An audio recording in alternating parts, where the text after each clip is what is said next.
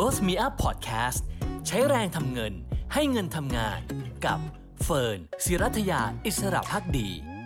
คุณผู้ชมคะวันนี้ลงทุนนิยมนะคะคริปโตหนึ่งศูนย์หนึ่งอยากจะชวนมาคุยเรื่องของภาษีบ้านนะคะคือเฟิร์นมีโอกาสคุยกับใครที่เป็นผู้ลงทุนรายย่อยบางคนเนี่ยนะคะเขาไม่ทราบด้วยซ้ำนะคะว่าเอ๊ะมันมีภาษีคริปโตด้วยแล้วเขาก็บอกว่าเขาไม่เห็นเสียภาษีเลยแท้จริงเป็นอย่างไรนะคะแล้วทำไมคริปโตเนี่ยต้องมีภาษีนะคะแล้วทำไมสินทรัพย์ทางการเงินประเภทอื่นเดี๋ยวก็มีเดี๋ยวไม่มีนะคะเดี๋ยววันนี้เรามาคุยกันสักหน่อยว่าจะหาคำตอบได้มากน้อยแค่ไหนหรือว่าบทเรียนจากต่างประเทศเป็นอย่างไรนะคะวันนี้เป็นผู้ช่วยศาสตราจารย์ดรยุทธนาศรีสวัสดิ์นะคะ ซี อี โอ ของ ไอ แท็กซ์ นะคะหรือว่าอาจารย์มิกมาร่วมพูดคุยกับเราด้วยสวัสดีค่ะ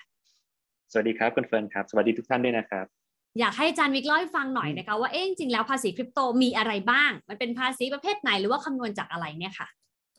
ครับก็ถ้าเกิดในมุมของนักลงทุนรายย่อยนะครับสิ่งที่น่าจะเกี่ยวข้องเวลาเราพูดถึงภาษีคริปโตเนี่ยครับก็คือเรื่องของภาษีเงินได้นั่นเองถ้าเกิดเอาให้ลึกกว่านั้นเขาเรียกว่าภาษีเงินได้บุคคลธรรมดาคือเมื่อบุคคลธรรมดามีเงินได้ก็ต้องไปเสียภาษีด้วยนะครับซึ่งโดยปกติเนี่ยในเรื่องของภาษีคริปโตเวลาเราพูดกันเนี่ยมันจะมีอยู่สองส่วนที่จะต้องนำไปเสียภาษีนะครับก็คือกำไรจากการขายอันนี้แน่ๆละกำไรเนาะแสดงว่าเราไม่ได้ขาดทุนขึ้นจากการที่เรามีกำไรส่วนนี้ก็เอาไปเสียภาษีกับสองก็คือประโยชน์ที่ได้รับจากการที่เราถือเหรียญไอ้ตัวนี้ไว้นะครับเมื่อได้เข้ามาปุ๊บเนี่ยก็ต้องไปเสียภาษีเหมือนกันซึ่งในมุมของกฎหมายภาษีไทยเนี่ยครับเวลาเรามองเรื่องของกำไรจากการขายพวกคริปโตเนาะหรือว่ากำไรจากหรือว่า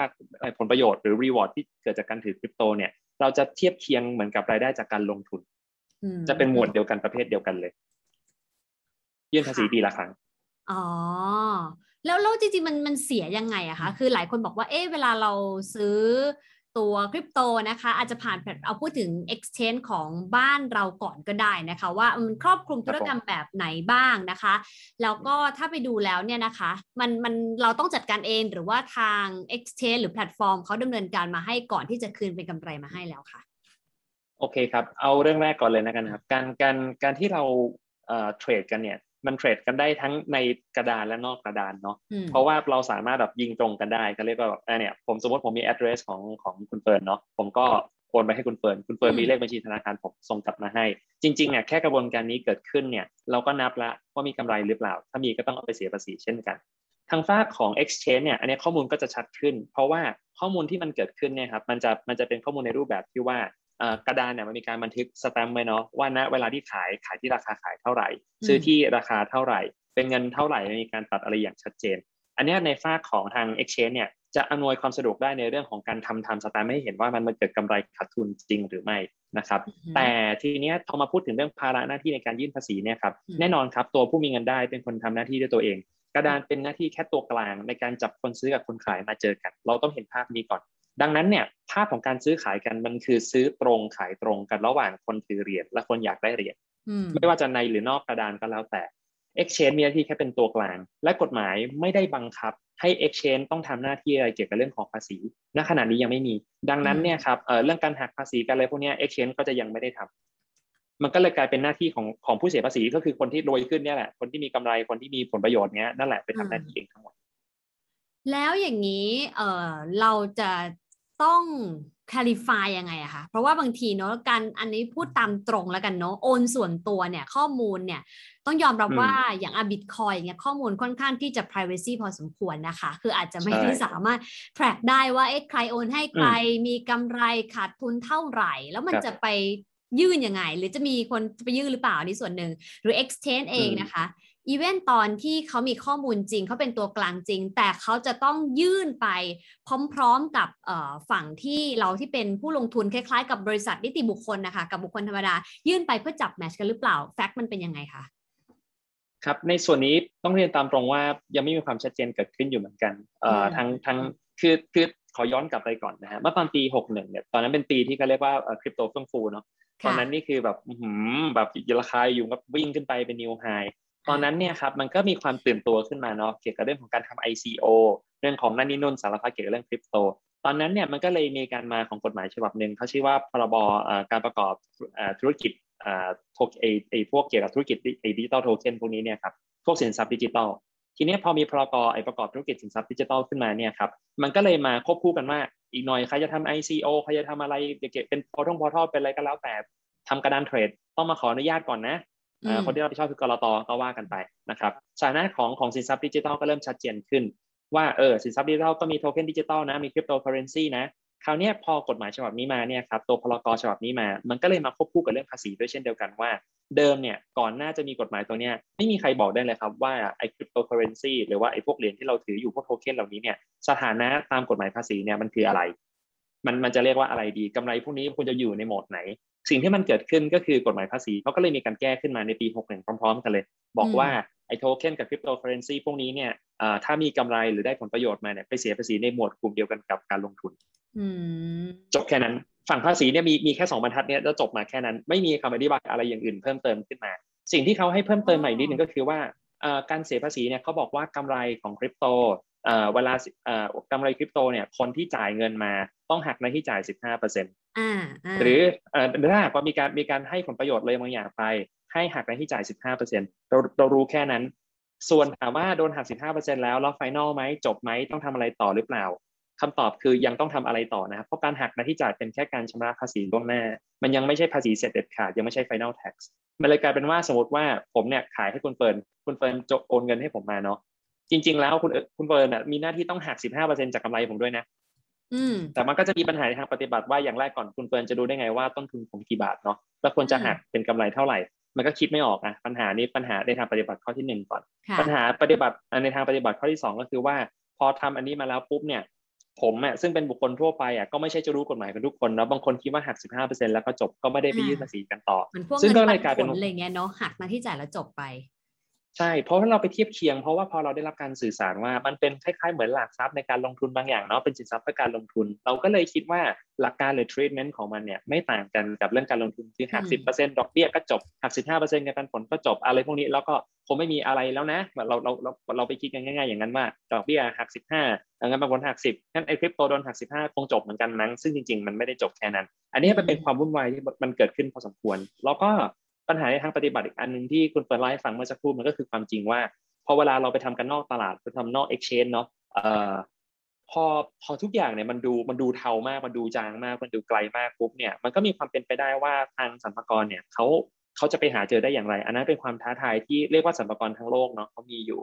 ในฝ้าของ exchange ก็เช่นเดียวกันว่า exchange เนี่ยให้ความร่วมมือมากสุดก็อาจจะเป็นเรื่องของการเปิดเผยข้อมูลซึ่งไอ้ส่วนเนี้ยเขาจะว่าคงมีมันมันมันคงมีข้อตกลงกันตั้งแต่ตอนเราเปิด account กันแล้วแหละเนาะการเปิดบัญชีเทรดก็บอกว่าเออเนี่ยเขาอ่ะจะเปิดนะถ้าหากว่าแบบเป็นหน้าที่ตามกฎหมายมีหน่วยงานมีหน่วยงานรัฐมามาร้องขอให้เปิดอะไรก็ว่าไปซึ่งสมมติว่ามันมีเหตุที่เขาต้องเปิดแต่ข่าวดีอย่างนี้อย่างนี้อยู่นะเอ่อคือเวลาเปิดนะครับถ้าเป็นในฝั่งของสรรพากรเนี่ยเวลาเปิดเนี่ยเขาต้องขอเปิดเป็นรายคนไม่ใช่บอกว่ามีลูกค้าอยู่กี่แสนกี่ล้านรายมาเปิดดูให้หน่อยซิอ่าสมมติว่ากระดานเทรดเนี้ยมีลูกค้าคนไทยล้านคนขอดูหมดล้านคนได้ไหมทำไม่ได้นะครับณ ณ ปัจจุบันเนี้ยคือสงสัยคนไหนบอกเป็นชื่อชื่อแล้วเขาจะเปิดให้เป็นชื่อชื่อก็จะเป็นก็จะเป็นภาพประมาณนั้นขึ้นมาซึ่งซึ่งไอไอไอฝากเนี้ยไอชาเลนจ์ของสรรพากรก็มีเหมือนกันว่าผมก็คงไม่สามารถอยู่ๆผมเอาชื่อคนล้านคนมาแล้วบอกว่าเออขอโทษนะฮะรบกวนเปิดให้หน่อยทางล้านคนมันก็คงไม่ใช่แนวนั้นนะเพราะว่ามันควรจะมีเหตุอันสมควรด้วยเช่นเดียวกันว่ามันเกิดอะไรขึ้นทำไมจึงขอเรื่องนี้มาดังนั้นในฝ้าของการเก็บภาษีในการเสียภาษีเนี่ยเรื่องนี้ไกด์ไลน์หลายๆเรื่องก็ยังไม่ได้ชัดเจนมากก็เลยทำให้ทางฝ้าผู้ปฏิบัติทั้งฝ้าของสรรพากรเองและผู้เสียภาษีก็ยังห้าสิบห้าสิบกันอยู่หน่อยเอ๊ะฉันต้องทำยังไงต่อยึกยักยึกยักอยู่เนี่ยก็เป็นยังเป็นปัญหาอยู่ตั้งแต่ปีหกหนึ่งก็ยังไม่ได้มีไกด์ไลน์อะไรเพิ่มเติมทุกอย่างยังเหมือนเดิมกับปีหกสิบเอ็ดทีนี้งั้นเฟิร์นขอทำความเข้าใจนะคะคือสรุปเนี่ยจริงๆถ้าตามกฎเนี่ยก็คือต้องเสียสองส่วนหนึ่งคือภาษีหักมันที่จ่าย สิบห้าเปอร์เซ็นต์ และสองคือภาษีเงินได้บุคคลธรรมดาถ้ามีกำไรจากการลงทุนถูกต้องปะคะถูกต้องครับโดยที่ สิบห้าเปอร์เซ็นต์ ที่โดนหักไปก่อนหน้านั้นน่ะเราสามารถเราเราสามารถนำมาเป็นเครดิตเอามาหักลบได้เช่นสมมติว่าผมมาโดนหักไปสมมติ หนึ่งหมื่นห้าพัน สมมติผมโดนหักไป หนึ่งหมื่นห้าพัน ภาษีที่ผมต้องจ่ายจริงๆคือ สองหมื่นแสดงว่าเวลาผมจ่ายเพิ่มเนี่ยผมไม่ต้องจ่ายเพิ่มแบบทั้ง สองหมื่น ผมจ่ายเพิ่มแค่ ห้าพัน เพราะว่าเรามีเครดิต หนึ่งหมื่นห้าพัน มาก่อนนั้นนั้นแล้วหรือในทางกลับกันถ้าสมมติว่าผมเนี่ยกำไรน้อยคือไม่ไม่มีรายได้ไม่ได้เสียภาษีอะไรเลยเนาะคือกำไรได้ผมน้อยมากเสียภาษีอยู่ ศูนย์เปอร์เซ็นต์ ศูนย์บาทปรากฏว่าผมโดนหักไป หนึ่งหมื่นห้าพัน สิ่งที่เกิดขึ้นก็คือผมควรจะได้คืนทั้ง หนึ่งหมื่นห้าพัน ไปขอคืนกันทีหลังได้กระบวนการก็จะเป็นแบบนั้นแทนแต่ในทางปฏิบัติก็อย่างที่ทราบกันว่าก็ค่อนข้างยากเนาะก็ยังไม่ได้มีใครที่ทำอะไรกันลึกขนาดนั้นผมว่าคนที่ทำได้ได้ได้เนียบที่สุดเนี่ยน่าจะเป็นน่าน่าจะเป็นเอ่อคนที่ออกเหรียญแล้วก็เป็นเอ่อบริษัทมหาชนอันนี้ผมว่าทางนั้นน่ะ เขาจะเนียบมากคืออะไรที่ที่มันจะมีความผิดพลาดแล้วส่งผลกระทบกับความน่าเชื่อถือหรือความเชื่อมั่นของนักลงทุนอ่ะอันนั้นเขาไม่ทำแน่นอนดังนั้นอันนี้จะค่อนข้างเนียบแต่ว่าแต่ว่าถ้าเกิดเป็นรายย่อยทั่วไปเราซื้อขายกันเองอ่ะพวกนี้แบบถามหาเรื่องนี้ได้ได้ยากมากเหมือนกันเนาะแล้วอะไรอย่างนี้หักมาที่จ่ายสมมติเราพูดถึง exchange ในไทยก่อนเขามีการทำการหักมาที่จ่ายก่อนจะจ่ายเป็นตัวกำไรให้กับเราแล้วหรือยังคะไม่มีครับไม่ทำครับและไม่ใช่หน้าที่เลยครับอ๋ออย่างที่บอกไปเนาะว่าเพราะเป็นแค่ตัวกลางใช่เพราะว่าคนที่มีหน้าที่จริงๆคือคือคนจ่ายตังค์ก็คือคนซื้อคำถามก็คือเราไปกดเทรดมาเราจะไปหักอะไรยังไงมันก็แอบยากอยู่เหมือนกันเนาะอ่าอ่ากฎหมายมีแต่ว่าทางปฏิบัติยากเหมือนกันนะคะทีนี้ถามถามดร.มิกละกันเพราะว่าจริงๆดร.มิกเองก็ก็เป็นอาจารย์สอนกฎหมายด้วยนะคะแล้วก็เรื่องภาษีด้วยนะคะแล้วก็เรียน finance เป็นด้วยเนี่ยจริงๆเวลาพูดถึงกฎหมายเรื่องการเงินนะคะทำไมมันถึงมีความต่างกันจะมันใช้ practice อะไรในการปฏิบัตินะคะอย่างเช่นอ่าตลาดเงินตลาดทุนเนี่ยไม่เสีย capital gains อันนี้พูดถึงเมืองไทยนะคะเมืองนอกอีกเรื่องนึงแต่เอ่อคริปโตเอ่อทำไมมันมีประเด็นนี้เกิดขึ้นไม่แน่ใจอันนี้มันสามารถบอกได้หรือเปล่าว่าหลักการคืออะไรเนี่ยค่ะอ่าโอเคครับเอ่อจริงๆอันนี้อธิบายเป็นคอนเซปต์ได้ละกันเนาะต้องบอกก่อนว่าจริงๆแล้วครับเอ่อการเทรดเนี่ยพวกหลักทรัพย์หรืออะไรพวกนี้ก็แล้วแต่พวกสินทรัพย์ที่ไม่ใช่ดิจิทัลนะเป็นสินทรัพย์แบบเป็นเป็นเป็น real sector จริงๆที่เราเคยเจอกันเนี่ยจริงๆแล้วเขาก็เสียภาษีกันตามปกตินะครับถ้าถ้าถ้าว่ากันตามนิยามกฎหมายนะเพราะกฎหมายเขาบอกว่าไอ้พวกนี้ถ้าคุณมีกำไรคุณรวยขึ้นคุณต้องเสียภาษีหลักการของของพวกนี้จริงๆแล้วไม่ต่างกันเสียภาษีเหมือนกันแต่เพียงแต่ว่ากับธุรกรรมบางอย่างกับเรื่องบางเรื่องเนี่ยมันได้รับการสนับสนุนส่งเสริมพอมันได้รับการสนับสนุนส่งเสริมปุ๊บเนี่ยมันก็เลยนำมาสู่มาตรการหรือนโยบายในการยกเว้นภาษีให้ผมยกตัวอย่างเรื่องนึงละกันเนาะคุณเฟิร์นน่าจะเคยทราบว่าถ้าสมมติว่าเราเรามีหุ้นเนี่ยเราถือหุ้นเราซื้อหุ้นในตลาดหลักทรัพย์แล้วเราขายหุ้นในตลาดหลักทรัพย์เนี่ยครับเรามีกำไรจะกี่ร้อยกี่พันล้านก็แล้วแต่กี่หมื่นกี่แสนล้านเนี่ยภาษีคือศูนย์บาทเราไม่เก็บภาษีกันแต่ถ้าหากว่าผมเอาหุ้นในตลาดตัวเดียวกันนะไปขายตรงให้ให้ให้คุณเฟิร์นนอกตลาดอันนี้เกมพลิกนะครับเพราะเราไม่ได้ซื้อกันผ่านตลาดดังนั้นมีกำไรก็เสียภาษีตามปกติผมมีบริษัทอ่าอย่างผมผมเป็นเจ้าของ iTax นะผมผมมีหุ้นบริษัท iTax อยู่ผมเอาหุ้นบริษัท iTax เนี่ยครับขายตรงให้กับคุณเฟิร์นราคาพาเท่านี้ราคาขายเท่านี้ผมมีกำไรส่วนต่างต่อไปนี้กำไรส่วนนี้ผมต้องเสียภาษีตามปกตินะแต่ถ้าวันนึงผมเอาบริษัทผมเข้าตลาดหุ้นได้สำเร็จหุ้นผมเนี่ยขายในตลาดสุดท้ายเวลาเราซื้อขายกันอ่ะเราเลือกกันไม่ได้ถูกไหมคนซื้อคนขายเราเลือกกันไม่ได้แต่บังเอิญว่าหุ้นผมไปอยู่ในมือของคุณเฟิร์นพอดีผลลัพธ์สุดท้ายเหมือนกันนะครับคือขายของได้ราคาเท่ากันแต่ผมได้เป็นคนขายผมไม่ต้องเสียภาษีเพราะว่าเนี่ยมันคือเป็นเป็นรูปแบบที่ทางทางทางกฎหมายอ่ะเขามองเอาไว้เป็นเรื่องของนโยบายอันนี้เป็น treatment ที่แตกต่างกันเรื่องเสียภาษีไม่เสียภาษีเนาะอันนี้เรื่องที่หนึ่งเรื่องที่สองครับคือเรื่องหักภาษีในที่จ่ายและเป็นภาษีสุดท้ายเป็นภาษีเสร็จเด็ดขาดเป็น final tax ทำไมทีดอกเบี้ยทำได้ทำไมทีแบบเงินปันผลทำได้ทำไมทีไอตัวเนี้ยเขาไม่ทำเอ่อผมผมขอเล่าในในความเข้าใจของผมก่อนละกันเนาะในเรื่องของดอกเบี้ยเนี่ยครับผมว่าเจ้าภาพค่อนข้างชัดเจนคือธนาคารแล้วก็ในทางปฏิบัติผมเชื่อว่าเอ่อเจ้าของบัญชีเงินฝากจำนวนมากเนี่ยครับก็ไม่ได้สนใจจะมาจัดการเลยเรื่องนี้เท่าไหร่แปลว่าถ้าเกิดว่าเราปล่อยเราปล่อยให้เขามายื่นภาษีกันเองเลยภาพตามผมนะถ้าปล่อยให้เขามายื่นภาษีกันเองมาจัดการได้ในนู่นอะไรกันเองเนี่ยครับโดยที่ไม่ได้หักภาษีหน้าที่จ่ายก่อนนะผมว่าเกิน เก้าสิบเปอร์เซ็นต์ เนี่ยเก็บภาษีจากเขาไม่ได้หรอกเพราะส่วนใหญ่เจ้าของเรานึกภาพสมัยนู้นด้วยนะเออก็แบบรุ่นอากงอาม่ารุ่นคุณพ่อคุณแม่เราอะไรอย่างเงี้ยก็ฝากเงินไว้เห็นดอกเบี้ยมาเขาก็แฮปปี้แล้วก็จบแค่นั้นเขาไม่ได้คิดว่าต้องทำหน้าที่อะไรต่อก็เลยกลายเป็นว่ากฎหมายเลยบอกว่ารู้อยู่แล้วว่าไม่ทำดังนั้นเราฝากไอ้คนจ่ายดอกเบี้ยนี่แหละหักภาษีไปเลยแล้วถ้าใครแล้วใครจะไม่มาจัดการนะก็หักไป สิบห้าเปอร์เซ็นต์ แล้วก็จบไปแค่นั้นอันนี้มันคือความความตั้งใจที่มันเกิดขึ้น treatment ก็เลยเป็นแบบนี้ทางฝ้าของเงินปันผลก็ไม่ต่างกันเงินปันผลเนี่ยคนจ่ายมันค่อนข้างชัดเจนเนาะแล้วก็ตัวแล้วก็ไอ้เขาเรียกรูปแบบของมันเนี่ยมันไม่ได้มีอะไรซับซ้อนก็คือว่าคุณมีกำไรคุณเสียภาษีไปรอบเนาะ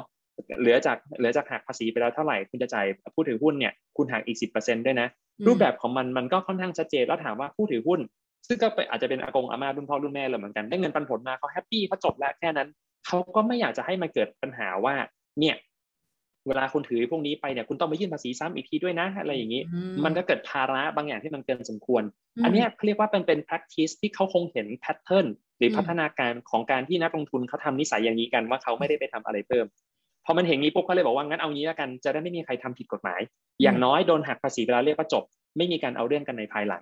รัฐเก็บภาษีได้ผู้เสียภาษีแฮปปี้ไม่มีภาระเพิ่มอันนี้ก็จบแต่พอมันเป็นเรื่องของ cryptocurrency เนี่ยครับผมว่ามันเป็นเรื่องที่ค่อนข้างใหม่ดังนั้นเนี่ย practice คนจะเป็นอย่างไรผมว่าเรื่องนี้เป็นเรื่องที่สรรพากรทั่วโลกอ่ะคงกำลังจ้องกันอยู่ว่าเอาไงกันดี จะจัดการแบบไหนยังไงกันดีครั้นจะให้หักภาษีที่จ่ายแล้วจบเลยเนี่ยมันก็อาจจะเป็นเรื่องที่เขาคิดว่าอาจจะยังเร็วเกินไปเพราะว่ายังยังอ่านไม่ออกว่าจะเป็นแบบไหนบ้างเนาะกับสองอาจจะมองว่าคนที่มาเทรดคริปโตเนี่ยน่าจะเป็นคนวัยประมาณหนุ่มสาวไม่น่ามีปัญหาเกี่ยวกับเรื่องของเทคโนโลยีไม่น่าจะเป็นแบบเหมือนรุ่นพ่อรุ่นแม่อากงอาม่าที่ไม่รู้เรื่องแบบไม่สามารถหาข้อมูลด้วยตัวเองได้ก็เลยมองว่ากติกาที่มันซับซ้อนขึ้นมาหน่อยประมาณเนี้ยคงจะรับได้กันมั้งอันนี้เป็นการวิเคราะห์นะครับมันก็เลยกลายมาว่าเอ่อณขณะเนี้ยรูปแบบมันก็เลยมีความซับซ้อนประมาณนึงอยู่ซึ่งผมก็ไปถามเพื่อนๆที่อยู่ในตลาดพวกนี้เนาะเขาก็บอกเลยว่าแบบเออซับซ้อนจริงแล้วเขาก็บอกตรงๆว่าเขาก็ทำตัวไม่ถูกเหมือนกันว่าควรจะเริ่มต้นยังไงเพราะไกด์ไลน์ก็ยังไม่ชัดเจนอืมค่ะแล้วในต่างประเทศล่ะคะเขาเขามีเอ่อการจัดการเรื่องนี้ยังไงบ้างคะหรือว่าก็ยังอยู่ใน gray area แบบยังงงๆอยู่เหมือนบ้านเรา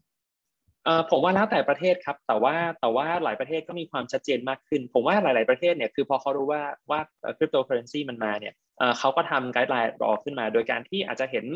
คือคืออาจจะด้วยความที่ว่าเขาทำรีเสิร์ชกันมาประมาณนึงเนาะเขาก็แบบมีข้อมูลว่าเออแพทเทิร์นเป็นประมาณไหนตลาดเป็นถึงไหนกันแล้วแล้วก็ไกด์ไลน์ก็มีอัปเดตกันเรื่อยๆด้วยเหมือนกันอย่างผมขอยกตัวอย่างประเทศนึงละกันเนาะที่ผมผมอาจจะคุ้นเคยที่สุดคืออเมริกา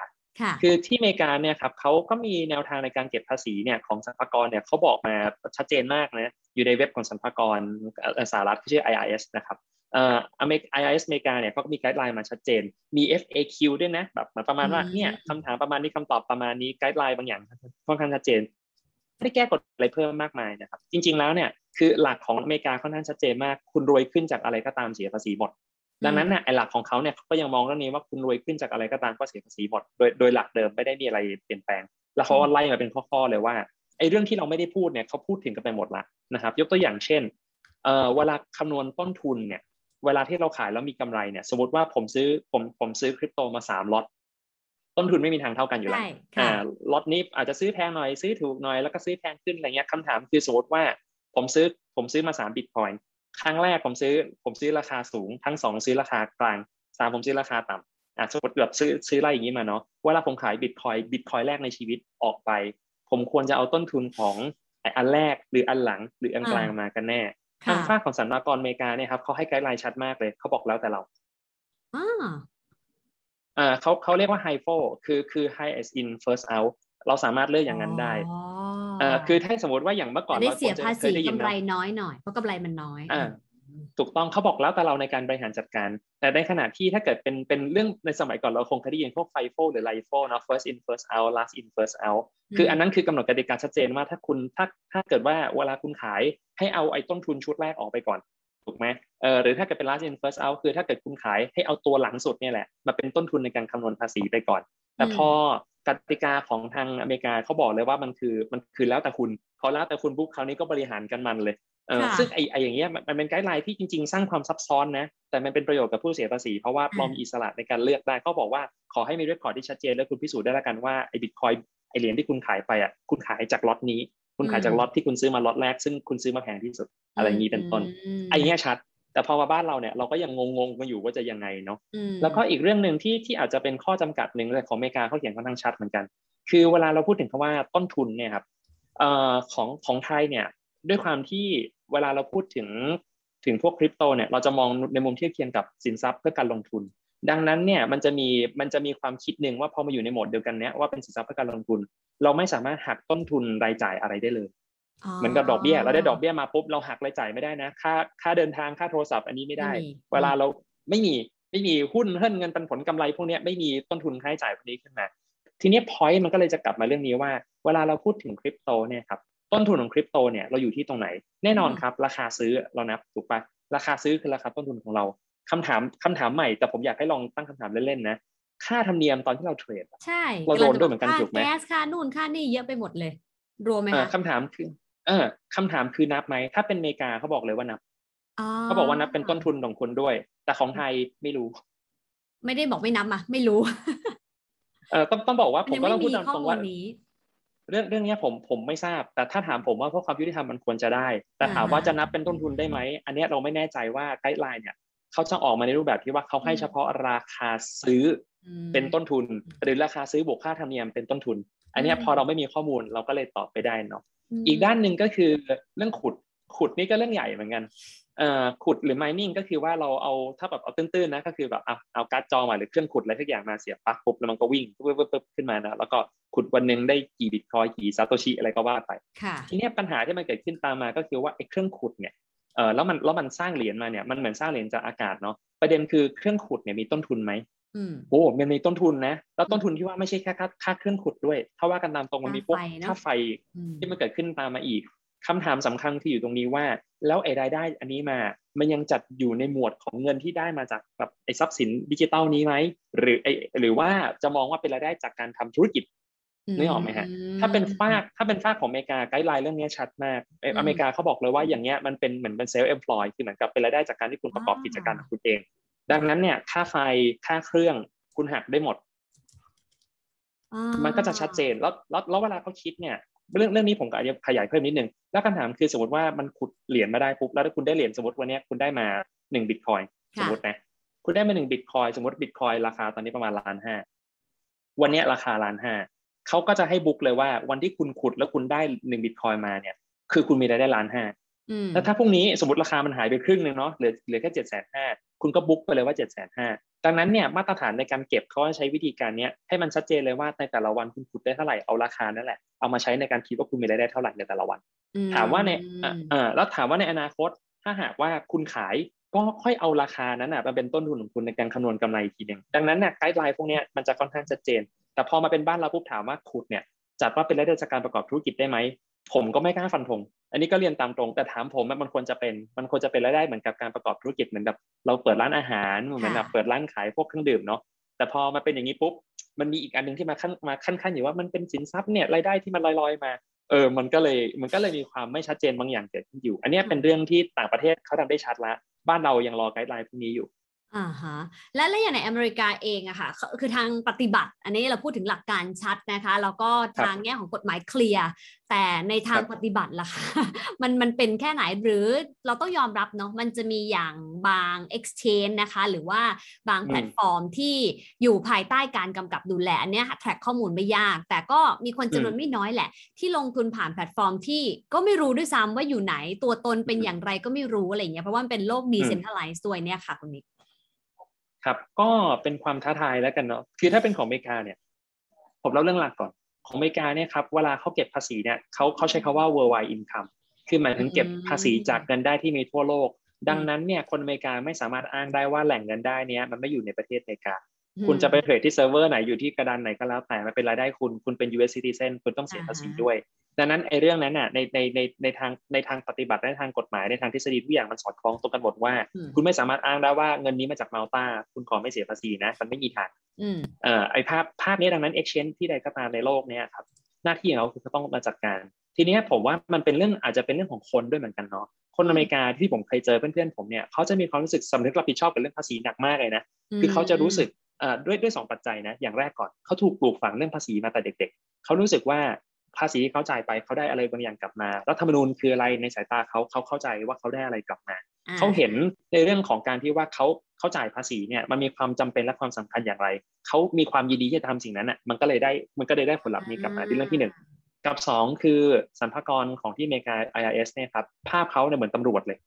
คือคือเขาเรียกว่าไม่ใช่ไม่ถึงกับดุนะแต่เขามีความชัดเจนมากมีความเฟิร์มมากว่าหน้าที่เขาคือเก็บภาษีหน้าที่คุณคือจ่ายภาษีเราจะทำหน้าที่กันอย่างเต็มที่นะถึงเวลาที่เขาช่วยเขาช่วยนะแต่เวลาที่เขาจะเก็บเขาต้องเก็บนะพอมันตกลงกันอย่างนี้ปุ๊บเนี่ยความชัดเจนของกติกามันมีแล้วก็เรียกว่าบทลงโทษมันก็ค่อนข้างรุนแรงคนอเมริกาก็ขี้กลัวเนาะดังนั้นเวลามีปัญหาขึ้นมาเขารู้สึกว่าเวลามาแก้ไขทีหลังเนี่ยมันเหนื่อยมากโทษจำคุกมันก็มีด้วยดังนั้นเนี่ยถ้าทำให้มันถูกได้เขาขอทำถูกไปเลยดีกว่ามันก็เลยเป็นที่มาว่าคนอเมริกาก็จะค่อนข้างแบบกระตือรือร้นใส่ใจเกี่ยวเรื่องการทำภาษีของเขาเนี่ยให้ถูกต้องแต่แรกซึ่งผมอยากจะเล่าไซส์สตอรี่หนึ่งว่ามันมันน่าสนใจมากเพราะว่าเอ่อตอนที่มันมีช่วงของการล็อกดาวน์ที่อเมริกาเนี่ยครับหน่วยงานที่รับผิดชอบเรื่องการจ่ายเงินเยียวยาเขาก็มีเงินเยียวยาเหมือนบ้านเราเหมือนกันนะอเมริกาตอนช่วงจ่ายเงินเยียวยาเนี่ยเยอะกว่าเยอะเลยค่ะใช่ไหมใช่แต่จะบอกว่าหน่วยงานที่รับผิดชอบเกี่ยวกับเรื่องการเยียวยาครับคือสรรพากรอเมริกาอ๋อถามว่าเพราะอะไรเพราะว่าเขามีข้อมูลย้อนหลังกลับไปห้าปีครับว่าใครมีรายได้เท่าไหร่อะไรในกันบ้างใครต้องการความเยียวยามากความเยียวยาน้อยเนี่ย เขาบอกว่าสิ่งที่คุณต้องทำคือคุณอยู่เฉยๆตอนนั้นเป็นสมัยของประธานาธิบดีทรัมป์เนาะเขาบอกว่าคุณอยู่เฉยๆเดี๋ยว ไอ อาร์ เอส อเมริกาเนี่ยจะส่งเช็คไปหาคุณที่บ้านเองอืมๆถ้าใครโทรหาคุณใครติดต่ออะไรคุณมาให้รู้ไว้นะว่าพวกเนี้ยเป็นเป็นมิจฉาชีพไม่ต้องไปสนใจเขาอืมเอ่ออะไรงี้เป็นต้นอันนี้คืออันนี้คือด้วยความที่ระบบมันค่อนข้างชัดเจนเนาะเรื่องนี้มันก็เลยช่วยเหลือได้แต่พอมาเป็นบ้านเราปุ๊บอ่ะพอข้อมูลพวกเนี้ยมันเหมือนกับมันคงไม่ได้แบบตกผลึกกันได้มากเนาะก็เลยก็เลยกลับมาสู่ระบบของการลงทะเบียนเป็นเราไม่ทิ้งกันเป็นอะไรเป็นคนละครึ่งอะไรก็ว่าไปประมาณนี้ค่ะใช่การลงทะเบียนบ้านเราใช่ใช่แต่ให้เห็นภาพว่าเนี่ยพอระบบเป็นแบบนี้ปุ๊บนิสัยคนเลยเป็นอย่างนี้กระบวนการก็เลยชัดเจนขึ้นในทางปฏิบัติก็เป็นแบบนี้ที่กลับมาเรื่องเมืองไทยบ้างบ้านเราเนี่ยครับหลักของเราก็คือว่าแหล่งเงินได้เนี่ยในไทยเสียภาษีในไทยไม่ว่าคนจะเป็นใครอ่าเราใช้หลักนี้เนาะคือเขาเรียกว่าหลักแหล่งเงินได้ดังนั้นน่ะพอเป็นรายได้จากต่างประเทศปุ๊บเนี่ยเราจะไปใช้อีกหลักนึงเขาเรียกว่าหลักถิ่นที่อยู่หลักถิ่นที่อยู่คือหมายถึงว่าถ้าคุณมีแหล่งเงินได้จากต่างประเทศคุณจะเสียภาษีในไทยก็ต่อเมื่อคุณมีแหล่งเงินได้จากต่างประเทศนั้นเนี่ยเกิดขึ้นในปีนี้นะแล้วคุณขนเงินนั้นเนี่ยเข้ามาในปีนี้ด้วยและตัวคุณเองก็อยู่ในไทยหนึ่งร้อยแปดสิบวันด้วยมันจะมีสามองค์ประกอบนะรายได้เกิดขึ้นปีนี้ขนเงินเข้ามาในปีนี้และปีนี้คุณก็อยู่ไทยหนึ่งร้อยแปดสิบวันคือปีปฏิทินนะครับถ้าถ้าสามองค์ประกอบนี้ครบปุ๊บแสดงว่าคุณจะต้องเอาเงินจากต่างประเทศนั้นเนี่ยมาเสียภาษีในไทยด้วยเช่นกันอ่ะหลักกฎหมายนี้เท่านั้นชัดเจนแปลว่าอะไรแต่ว่าถ้าหากว่าผมมีรายได้จากการเทรด exchange ที่ต่างประเทศอันนี้แหล่งเงินได้ผมจะเป็นจากต่างประเทศละดังนั้นแปลว่าโดยหลักการคือถ้าปีที่ผมไปไหนไม่ได้เลยนะติดผมผมผมติดเรื่องล็อกดาวน์ติดเรื่องโควิดนะผมไปไหนไม่ได้เลยผมอยู่ในไทยหนึ่งร้อยแปดสิบวันละแล้วผมมาไปถอนเงินจากนั้นนะเข้ามาในไทยอันเนี้ยโดยหลักการแล้วผมต้องเสียภาษีในไทยด้วยเช่นเดียวกันแม้ว่าจะเป็นเงินได้จากต่างประเทศอืมอ่าแต่ทีเนี้ยวิธีการเอาเงินเข้าเนี่ยครับมันก็หลายท่ามากถูกไหมมันก็จะนำไปสู่ความท้าทายของสรรพากรในการจะไปตรวจว่าจะไปตรวจได้อย่างไรยกตัวอย่างผมผมยกตัวอย่างสองสามอย่างอันนี้ผมบอกก่อนผมไม่ได้ชี้ช่องนะแต่ผมกำลังเล่าให้ฟังว่ามันเป็น challenge ที่มันเจอเช่นสมมติว่าเดี๋ยวนี้มันก็มีเขาเรียกพวกบัตรวีซ่าที่ข้างในอ่ะมันเติมด้วยคริปโตอืมอืมอ่าเงินอยู่นู่นใช่ไหมทีเนี้ยผมอยู่ที่ผมอยู่ที่ไทยเนี่ยผมเอาบัตรเนี้ยไปรูดซื้อของผมไปซื้อเสื้อผ้าไปซื้อแบบของในซูเปอร์มาร์เก็ตอะไรก็แล้วแต่จริงๆพวกนี้ถ้าภาษาอังกฤษเรียกว่า cash out คือผมมีการนำเงินออกมาแล้วอย่างเงี้ยแสดงว่านำเงินนั้นนะเข้ามาในไทยเรียบร้อยแล้วนะในเรื่องเนี้ยมันต้องเสียภาษีด้วยแต่ประเด็นก็คือกระบวนการในการตรวจสอบอ่ะจะดูได้อย่างไรว่าเป็นอันนี้อันนี้ก็เป็นความท้าทายที่มันเกิดขึ้นแล้วก็รวมถึงเจ้าตัวเองอ่ะก็ต้องรู้ตัวว่าเฮ้ยนี่ฉันเอาเงินเข้ามาในไทยแล้วนี่นาฉันต้องไปเสียภาษีด้วยนะแล้วก็คาดหวังกับคนด้วยเนาะว่าเขาอ่ะจะทำตามกติกาด้วยหรือเปล่าเนาะเอ่อหรือในกรณีที่ว่าอันนี้ก็ซับซ้อนเหมือนกันก็มีเหมือนกันเหมือนประมาณว่าเขาเรียก พี ทู พีแค่ดูเพียคือหมายถึงว่าผมเหรียญผมอยู่ต่างประเทศนะแต่พอถึงเวลาผมจะเอาเหรียญปุ๊บเนี่ยผมก็ไปเจอใครสักคนนึงแล้วผมก็บอกว่าเดี๋ยวผมโอนเหรียญให้นะผมเจอคุณเฟิร์นผมโอนเหรียญคุณเฟิร์นนะคุณเฟิร์นโอนเงินมาให้ผมไอกระบวนการที่เกิดขึ้นตรงนี้เรียกว่ามีการเอาเงินเข้ามาในไทยแล้วเหมือนกันแต่ประเด็นคือการเชื่อมโยงจากกระบวนการจากการเทรดนั้นจนกระทั่งมาถึงเงินที่ผมได้มาเป็นเงินบาทวันนี้เนี่ยมันมีความเชื่อมโยงอย่างไรและเป็นรายได้หรือไม่เนี่ยอันเนี้ยมันจะต้องอาศัยการการเชื่อมโยงข้อมูลระดับนึงที่มันลึกพอสมควรเหมือนกันเนาะเออซึ่งอันเนี้ยในบ้านเราก็จะกลายเป็นอีกภาพหนึ่งซึ่งมันก็จะยากขึ้นตามไปอีกคือจริงๆมันมีหลายปาร์ตี้เนาะคือมันไม่ใช่แค่กฎหมายที่หลักการจะต้องจบที่กฎหมายแล้วทุกอย่างจะสามารถแอคชั่นได้ทันทีนะคะมันมีเรื่องของระบบเรื่องของคนนะคะจิตสำนึกด้วยส่วนหนึ่งนะคะแล้วก็คนที่เป็นฝ่ายกำกับดูแลนะคะว่าโปร่งใสหรือเปล่า transparency เป็นยังไงเหมือนสหรัฐอเมริกาที่บอกตำรวจอเมริกาเนี่ยก็เป็นแบบหนึ่งนะคะหรือแม้แต่ในแง่ของข้อมูลอ่ะที่จะสามารถ synchronize กันได้เพราะบ้านเราก็ต้องยอมรับว่าโครงสร้างเศรษฐกิจต่างจากสหรัฐค่อนข้างมากทีเดียวโอ้โหเรื่องนี้แล้วแล้วมีการพูดคุยกันเพิ่มเติมไหมคะหลังจากปีหกสิบเอ็ดเป็นต้นมาเท่าที่ลองติดตามเอ่อเท่าที่ทราบมาก็คิดว่าตอนนี้น่าจะน่าจะอยู่ working in progress เนาะผมว่าตอนนี้คือต้องเล่าอย่างนี้ด้วยว่าจริงๆแม้แต่ในต่างประเทศเนี่ยครับมันก็มีหลายๆเรื่องที่วันนั้นเนี่ยเขาคิดอย่างหนึ่งแต่พอเวลาผ่านไปก็คิดอย่างหนึ่งก็มียกตัวอย่างเรื่องหนึ่งแล้วกันเนาะอันนี้ยังไม่เปลี่ยนหลายๆที่เนี่ยครับเขาก็มองว่าเอ่อวันนั้นเนี่ยเขามองว่า cryptocurrency เนี่ยเป็น digital asset เนาะเขามองว่ามันเป็นมันเป็นเหมือนทรัพย์สินชิ้นหนึ่งเป็นของชิ้นหนึ่งถ้ามองอีกด้านนึงคือเหมือนเป็นสินค้าสินค้าเวลาขายไปเนี่ยถ้าสมมติว่าผมอยู่ในเกณฑ์ที่แบบเขาเรียกว่าเหมือนจดทะเบียนภาษีมูลค่าเพิ่มเนาะผมจะต้องไปบวกราคาอีก เจ็ดเปอร์เซ็นต์ ด้วยอะไรอย่างนี้เป็นต้นบางประเทศก็คิดอย่างนั้นจนกระทั่งเวลาผ่านไปบางประเทศก็บอกว่าไม่เอาละเขารู้สึกว่ามันมันมันไม่ใช่วิธีคิดอย่างนั้นฮะจริงๆแล้วสิ่งที่มันควรเป็นคือมันควรจะเป็นเขาเรียกว่าไงไม่ใช่เงินแต่ก็ไม่ถึงขนาดว่ามันจะเป็นสินค้าดังนั้นเนี่ยคือเทรดกันไปเขาคิดว่าเขาไม่เก็บแบบดีกว่าก็มีเหมือนกันอืมไกด์ไลน์อะไรอย่างเงี้ยมันมันก็จะมีหรือบางประเทศเนี่ยครับก็จะมีเหมือนกันว่าเขาพยายามจะไม่เพิ่มกฎหมายแต่เขาจะพยายามเอาหลักเดิมที่เขามีอยู่เนี่ยเอามาใช้แล้วก็เรียกว่าแอพพลายให้ได้มากที่สุดยกตัวอย่างเช่นเรื่องนึงอันนี้ซับซ้อนนะ ที่อเมริกาเนี่ยครับมันจะมีหลักเรื่องของการแลกเปลี่ยนคือซื้อขายก็เป็นเรื่องหนึ่งนะแลกเปลี่ยน exchange ก็เป็นอีกแบบหนึ่งเช่นสมมติว่าผมมีของคุณเฟิร์นมีของเราเอาของกับของมาแลกกันเนี่ยจริงๆเราดูแล้วมันไม่มีอะไรถูกป่ะสมมติผมมีเอ่อผมมีรองเท้าคู่นึงคุณเฟิร์นมีกระเป๋าใบนึงผมเอารองเท้าให้คุณเฟิร์นคุณเฟิร์นเอากระเป๋าให้ผมเรื่องนี้จริงๆมันจบถูกมั้ยไม่มีอะไรมากแต่ในมุมของกฎหมายอเมริกาเนี่ยเค้ามองว่าจริงๆเรื่องนี้เค้าเรียกว่าเป็น taxable event คือหมายถึงว่าเป็นกิจกรรมที่ต้องเสียภาษีแล้วนะถามว่าถามว่าทำไมถึงเสียภาษีเพราะเค้ามองว่าผมอ่ะไม่ต้องจ่ายเงินแล้วผมได้ของมาโดยการที่ผมจ่ายของเป็นของซื้อของด้วยของเอ่อเค้ามองว่า exchange คือซื้อของด้วยของดังนั้นเนี่ยผมได้ประโยชน์จากอะไรบางอย่างกลับมาคุณเฟิร์นได้ประโยชน์จากอะไรบางอย่างกลับมาอันนี้มันคิดต้นทุนได้ว่ารองเท้าคู่นี้ผมซื้อมากี่บาทแล้วไอ้กระเป๋าใบนี้มูลค่ามันกี่บาทถ้ามีส่วนต่างแสดงว่าผมมีกำไรผมต้องเอาไปเสียภาษีด้วยในทางกลับกันคือคุณเฟิร์นซื้อกระเป๋าใบนี้มาเท่านี้รองเท้าคู่นี้มูลค่าเท่านี้เมื่อแลกเปลี่ยนเป็นนี้ปุ๊บมีกำไรต้องเสียภาษีที่ผมเล่าเรื่องนี้ให้ฟังเพราะว่าเรื่องเหรียญเนี่ยเขาคิดอย่างนี้เหมือนกันเขามองว่าสมมติว่าผมซื้อ Bitcoin แล้วผมไปแลกกับ Ethereum ผมซื้อ Bitcoin มาราคาเท่านี้แลกกับ Ethereum มูลค่าเท่านี้นึกออกไหมฮะดังนั้นแสดงว่าตอนนี้ผมมีกำไรแล้วแม้ว่าผมยังไม่ได้ขายยังไม่ออกไปเป็นเงินสดเลยนะยังไม่ได้เป็นเฟียสเป็นอะไรนั้นขึ้นเลยจริงๆแค่ exchange เขามองว่าแค่ exchange จากเหรียญเป็นเหรียญจริงๆเป็น taxable event แล้วเสียภาษีเรียบร้อยอันนี้คือสิ่งที่มันควรจะเกิดขึ้นเขาก็พยายาม apply กับกฎกติกาพวกนี้มาด้วยเหมือนกันนี่คือแค่เห็นภาพทั้งสองแบบเนาะแบบที่ยังคงตีความแบบที่เอากฎหมายเดิมเอามาใช้ apply กับเรื่องนี้ให้ได้อีกแบบนึงคือพยายามหากติกาใหม่ขึ้นมาเพื่อให้มันรู้สึกว่ามันตรงกับสิ่งที่มันควรจะเป็นมากขึ้นเรื่องนี้แต่ละประเทศทั่วโลกก็ยังไม่ได้มีความชัดเจนแบบขนาดนั้นว่าแกนกลางมาตรฐานโลกเป็นแบบไหนแต่ละแต่ละที่ก็มีความเชื่อเป็นของตัวเองอ่าบางที่ก็อาจจะบอกว่ายอมรับละว่าใช้ชำระเงินได้บางที่อาจจะบอกว่าเออยังยังไม่ถึงกับชำระเงินได้นะยังไม่อยู่ในเกณฑ์ที่แบงก์ชาติต้องมากำกับดูแลแต่จะใช้เงินได้ก็ไม่มีปัญหาอย่างสิงคโปร์อะไรประมาณนี้ก็เป็นประมาณนี้ค่ะแล้วอย่างบ้านเราเรามองคริปโตเป็นอะไรคะเป็นสินทรัพย์หรือว่าเป็นสินค้าในคริปโตบ้านเราใช่ไหมฮะโอ้ผมไม่อยากฟันธงเลย เพราะว่ามันมองได้ทั้งคู่ไม่จะบอกว่ามันมันก็มองมันก็มองมันก็มองได้ทั้งคู่เอ่อจะมองว่าเป็นสินค้าก็ได้โดยเฉพาะถ้าเป็น Utility Token ก็คือเป็นโทเค็นที่เหมือนกับซื้อคูปองนะซื้อเพื่อไปแลกของอะไรบางอย่างหรือใช้บริการอะไรบางอย่างในอนาคตเขาจะมองว่าเหมือนการซื้อบริการล่วงหน้าไอเนี้ยก็อาจจะมองว่าเป็นเป็นสินค้าอย่างหนึ่งเอ่อแต่ในขณะที่เหรียญอย่างพวกกับเอ่อ Bitcoin คืออะไรที่เป็น Cryptocurrency จริงๆเนี่ยครับไอเนี้ยในทางสรรพากรเนี่ยเขาก็เขาก็ยังไม่ได้คิดว่ามันเป็นสินค้า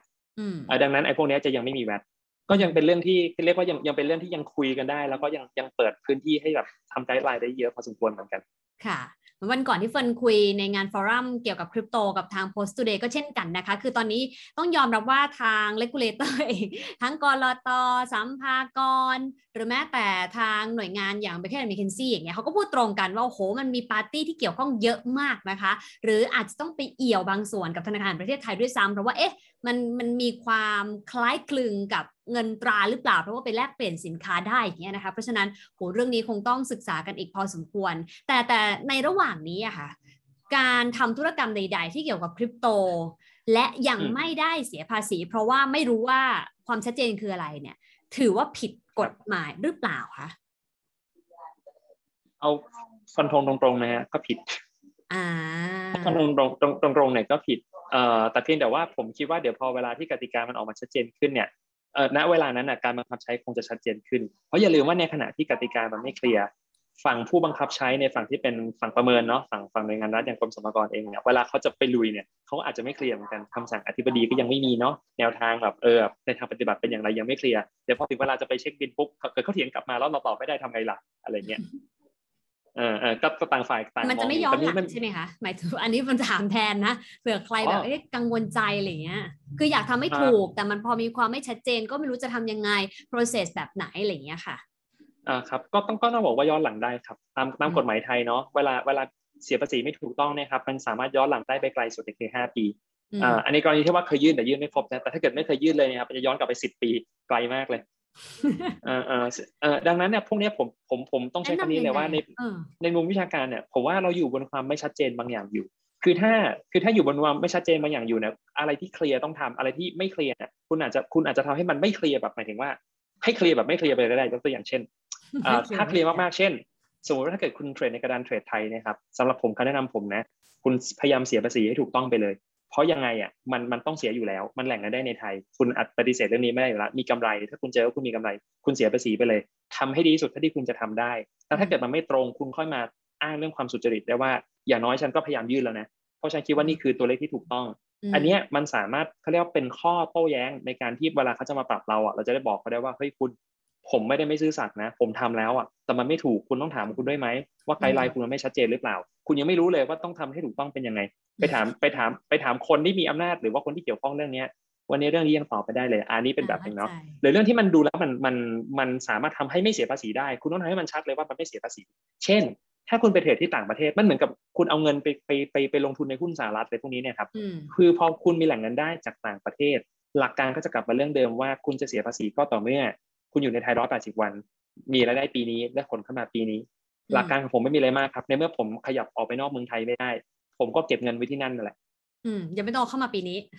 ยังไม่ต้องเอาเข้ามาปีนี้แล้วผมคนเข้ามาปีอื่นๆในปีที่มันเคลียร์แล้วถ้าเป็นแบบนี้ผลลัพธ์ที่เกิดขึ้นก็แปลว่าอะไรผมไม่ต้องเสียภาษีแน่ๆเพราะกติกามันเคลียร์แต่แรกคืออะไรถ้ามันจะไม่โดนก็ทำให้มันเคลียร์อะไรถ้ามันจะโดนก็ทำให้มันเคลียร์อย่างเงี้ยมันจะเป็นวิธีการเอาตัวรอดของเราในในในในเบื้องต้นได้ชัดเจนที่สุดอืมท่ามกลางความไม่ชัดเจนเนาะเพราะว่าอย่างน้อยที่สุดคือเราแสดงเจตนาที่ดีและว่าเราอยากจะทำให้ถูกต้องนะแม้ว่าอาจจะไม่ถูกต้อง หนึ่งร้อยเปอร์เซ็นต์ ก็คือเรื่องของการเสียภาษีเวลาเราเทรดใน exchange บ้านเราแต่อย่าลืมมีสองส่วนนะคะคือภาษีณที่จ่ายซึ่งอันนี้ยากเหมือนกันเนาะกับภาษีเงินได้บุคคลธรรมดาบุคคลธรรมดาเมื่อกี้ไม่ได้แตกประเด็นนะคะดร.มิกก็คือจริงๆแล้วเนี่ยเราเราต้องโอ้โหนับยังไงอ่ะเนาะแล้วก็ปีละครั้งเราจะไปคำนวณณวันไหนวันที่ยื่นหรือวันสิ้นปีหรือจากอะไรอะคะก็ไกด์ไลน์ตรงนี้ถ้าวิธีคิดนะครับเบื้องต้นก็คือว่าคุณต้องดูว่าต้นทุนของคุณทั้งหมดเป็นเท่าไหร่เนาะเอ่อในการขายแต่ละครั้งคุณมีกำไรขาดทุนเท่าไหร่เอาเลขพวกนี้มาเน็ตกันอืมเอาเลขถ้าเกิดเอาตื้นๆเลยนะคือเอาเลขพวกนี้มาเน็ตกันแล้วสุดท้ายคุณจะได้คำตอบขาดทุนกับกำไรเอามาลบหักลบกันได้ไหมคะเช่นเคยได้ทั้งปีเนาะช่วงหนึ่งได้กำไรหมื่นบาทอีกช่วงหนึ่งขาดทุน ห้าพัน อย่างเงี้ยสุดที่เป็น ห้าพัน หรือเปล่าอันนี้หรือว่าแยกเรื่องกันขาดทุนไม่ต้องคิดเลยคิดแต่กำไร only อย่างเงี้ยค่ะเอ่อบอกตรงๆว่าเรื่องนี้ไกด์ไลน์ก็ยังไม่ชัดเจนอ่าไกด์ไลน์ก็ยังไม่ชัดเจนแต่เอ่อไกด์ไกด์ไกด์ไลน์เรื่องนี้ก็ยังก็ยังไม่ชัดเจนว่าเอาแต่กำไรมาเสียส่วนขาดทุนช่างมันหรือเปล่าเอ่อแต่ถ้าเกิดว่าถ้าเกิดในแง่ของของภาษีที่มันที่มันเป็นธรรมอะครับมันควรจะดูว่าทั้งปีซัมมาแล้วอ่ะคุณกำไรหรือขาดทุนอืมอืมอ่าคือคือเรื่องเมื่อกี้มันเป็นมันเป็นเป็นอีกประเด็นแตกย่อยมาเนาะว่าเวลาดูดูอย่างไรเนาะแต่ถ้าเกิดถามผมในมุมรวมๆแบบเวลาเราคำนวณภาษีเราคำนวณเป็นปีปฏิทินดังนั้นสิ่งที่มันควรจะเป็นอันนี้เป็นมุมวิชาการผมไม่ผมไม่คอนเฟิร์มว่าสรรพากรเห็นด้วยกับผมนะแต่ในมุมวิชาการที่ควรจะเป็นก็คือว่าทั้งปีอ่ะสรุปว่าคุณกำไรหรือขาดทุนคุณต้องเอาเลขเน็ตนั้นแหละเอามาบอกสรรพากรว่าสรุปปีนี้ผมกำไรครับดังนั้นอ่าผมเอามาเสียภาษีนะแต่ถ้าหากว่าปีนี้ผมขาดทุนครับสิ่งที่มันควรจะเกิดขึ้นก็คือก็คือไม่ต้องเสียภาษีนี่คือสิ่งที่ควรจะเป็นที่สุดเพราะไม่งั้นถ้าหากว่าทั้งปีอ่ะพอเน็ตแล้วคุณขาดทุนแล้วคุณต้องเสียภาษีด้วยผมว่ากฎหมายภาษีฉบับนี้มีปัญหาละอืมถูกเพราะว่า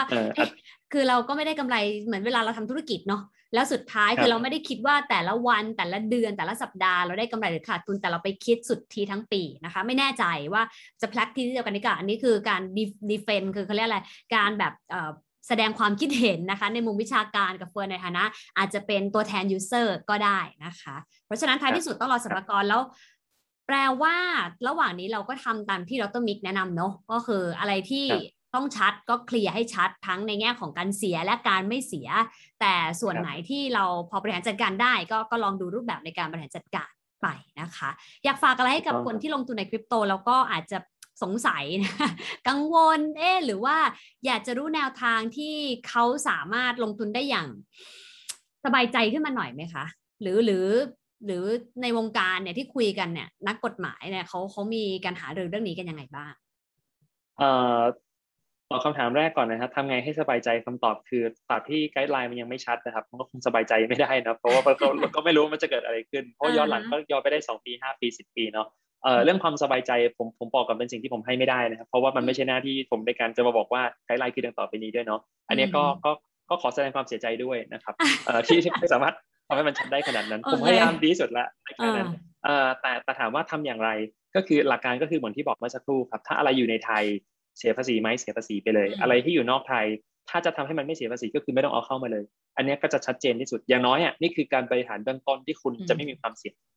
อันนี้อันนี้อันนี้น่าจะค่อนข้างเคลียร์เนาะส่วนเรื่องของในมุมของนักกฎหมายเนี่ยมีการเอ่อถกเถียงมีการพูดคุยอะไรบ้างไหมผมว่ามีเรื่อย เพราะว่าตอนนี้นักนักกฎหมายก็เริ่มไปถือก็เริ่มไปถือคริปโตกันบ้างแล้วเหมือนกันเราก็เริ่มตั้งคำถามเรื่องนี้กันมาคือมันเริ่มแมสเนาะมันเริ่มแมสประมาณนึงละจากกลุ่มนิชจากเล็กเริ่มแมสขึ้นเอ่อแต่ถามว่าแบบเออแบบมันมันมีการดีเบตแล้วมันเกิดผลลัพธ์อะไรขึ้นมาบ้างไหมคำตอบก็คือยังเพราะว่าคนที่ต้องรับผิดชอบในเรื่องหลักๆก็คือเป็นกระทรวงการคลังแล้วก็ทางกรมสรรพากรเนาะนั่นจริงมันอาจจะเชื่อมไปถึงแบงก์ชาติอาจจะเชื่อมไปถึงทางกลตกับเรื่องอื่นๆอีกเยอะแยะสารพัดเหมือนกันเรื่องนี้ผมว่ามันเป็นเหมือนออร์เคสตราผมว่ามันต้องอาศัยการบรรเลงพร้อมๆกันเป็นวง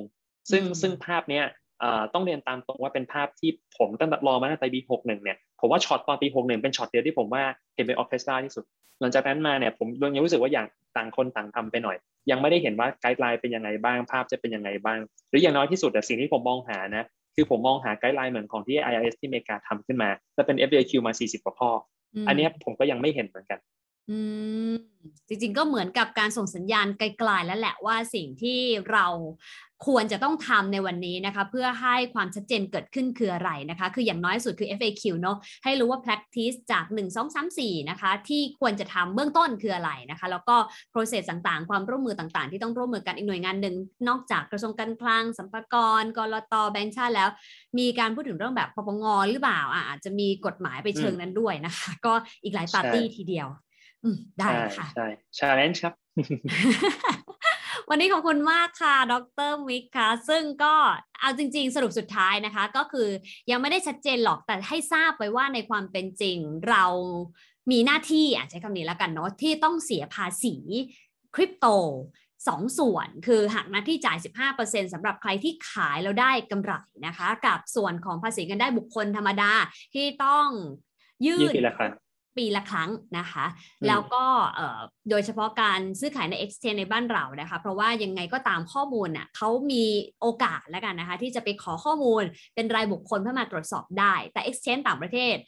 อาจารย์มิกก็เล่าให้ฟังแล้วนะคะว่ามีวิธีการบริหารจัดการมากน้อยแค่ไหนอย่างไรส่วนสิ่งที่ต้องติดตามก็คือคนที่ออกกฎหมายนี่แหละค่ะแต่ละปาร์ตี้นะคะว่าเฟิร์นเชื่อว่าเขาไม่ได้อยู่เฉยๆในระหว่าง สามถึงสี่ ปีนี้นะคะใช่ๆๆๆแต่ว่ามันซับซ้อนมากแล้วมันก็ไปไกลคือวันนู้นน่ะหกสิบเอ็ดเรายังคุยกันแค่ Bitcoin คริปโตเนาะแต่วันนี้มี DeFi นะมี เอ็น เอฟ ที มีแบบอะไร Airdropใช่เยอะมากคือยังออกออกกฎหมายเดิมยังไม่ทันเสร็จเลยอ่ะมาและสินทรัพย์ใหม่ๆเทคโนโลยีนวัตกรรมใหม่ๆเพราะฉะนั้นก็อยากให้ใจเย็นๆนะคะคนอยู่โลกคริปโตอาจจะใจร้อนนิดนึงแต่ว่าเราก็ต้องอ่ะเข้าใจเขานะคะเพราะว่าเขาก็ต้องคิดให้ทบทวนนะคะแล้วก็พยายามที่จะปิดจุดอ่อนหรือช่องโหว่ต่างๆช้าเร็วไม่เป็นไรแต่สุดท้ายท้ายที่สุดเนี่ยผมว่าเรื่องนี้คงต้องเกิดแต่ว่าออกมามิติไหนคงต้องรอติดตามกันเดี๋ยวมีโอกาสเดี๋ยวมาอัปเดตกันใหม่เนาะวันนี้ขอบคุณมากนะคะอาจารย์มิกนะคะผู้ช่วยศาสตราจารย์ดร.ยุทธนาศรีสวัสดิ์ ซี อี โอ ของ ไอแท็ก สวัสดีค่ะครับผมขอบคุณครับสวัสดีครับ